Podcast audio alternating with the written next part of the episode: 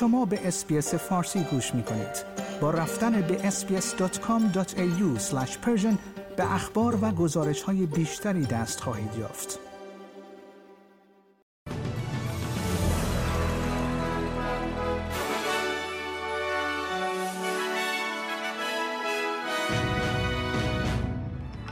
وزیر انرژی فدرال استرالیا می‌گوید به اپراتور بازار انرژی قدرت و اختیارات بیشتری برای ذخیره سازی گاز برای کمبود عرضه در آینده داده خواهد شد.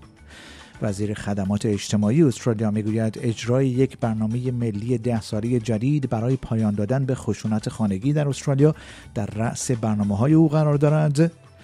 و وزیر بهداشت استرالیا به افراد واجد شرایط 12 تا 15 ساله توصیه کرده است تا برای دریافت واکسن های تقویت کننده کووید 19 خود اقدام کنند. درود بر شما شنوندگان گرامی این پادکست خبری امروز پنج شنبه نهم جون سال 2022 رادیو SBS فارسی است که من پیمان جمالی اون رو تقدیم حضور شما می کنم.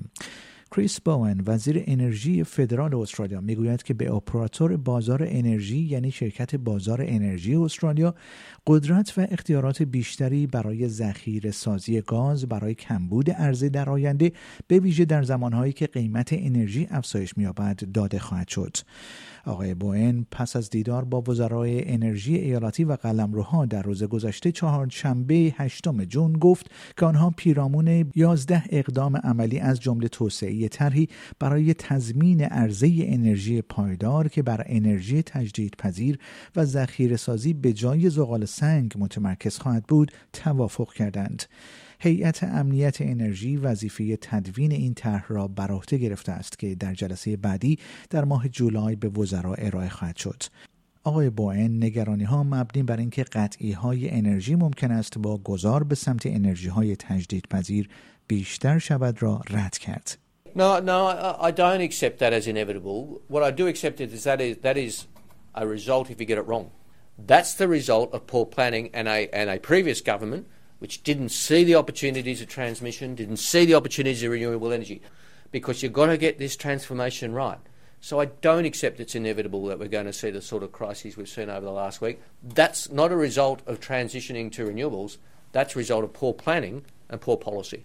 اما داریش وورد وزیر خدمات اجتماعی استرالیا می‌گوید اجرای یک برنامه ملی ده ساله جدید برای پایان دادن به خشونت خانگی در استرالیا در رأس برنامه های او قرار دارد. خانم ریشفورد با همتایان خود در ایالتها و قلمروها و همچنین وزیر فدرال زنان کیتی گلگر برای اجرای طرح جدید همکاری خواهد کرد. این در حالی است که طرح کنونی در پایان ماه جون منقضی می شود خانم ریشفورد در گفتگو با ABC گفت اینکه دولت قبلی گام های بیشتری در جهت شروع کار روی برنامه جدید برنداشته ناامید کننده است. I want to work through all the options so that these communities um, really uh, have local solutions that support the communities. But the evidence shows from the uh, Audit Office report there is no evidence that suggests that this was effective, efficient, مارک باتلر وزیر بهداشت استرالیا به افراد واجد شرایط 12 تا 15 ساله توصیه کرده است تا برای دریافت واکسن تقویت کننده کووید 19 خود اقدام کنند. گروه مشاوره فنی استرالیا در مورد ایمنسازی یا همان آتاگی به تازگی توصیه هایی را برای افرادی که بیشتر در معرض خطر بیماری شدید قرار دارند ارائه کرده است. این در حالی است که حدود 120 هزار کودک واجد شرایط نیست واجد دریافت این واکسن ها هستند این شامل کودکانی می شود که به شدت از منظر سیستم ایمنی بدن با مشکلاتی روبرو هستند و همچنین افراد دارای معلولیت با نیازهای پزشکی پیچیده که ممکن است در صورت ابتلا به کووید 19 به شدت بیمار شوند. واکسن های تقویت کننده یا همان بوستر جابز از 14 جون در دسترس خواهد بود. آتاگی هنوز واکسن های تقویت کننده را برای سایر کودکان در این گروه سنی توصیه نمی کند.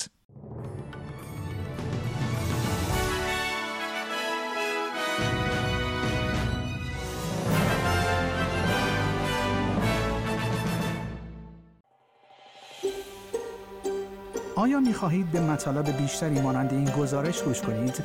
به ما از طریق Apple Podcast، Google Podcast، Spotify یا هر جای دیگری که پادکست های خود را از آن می گیرید گوش کنید.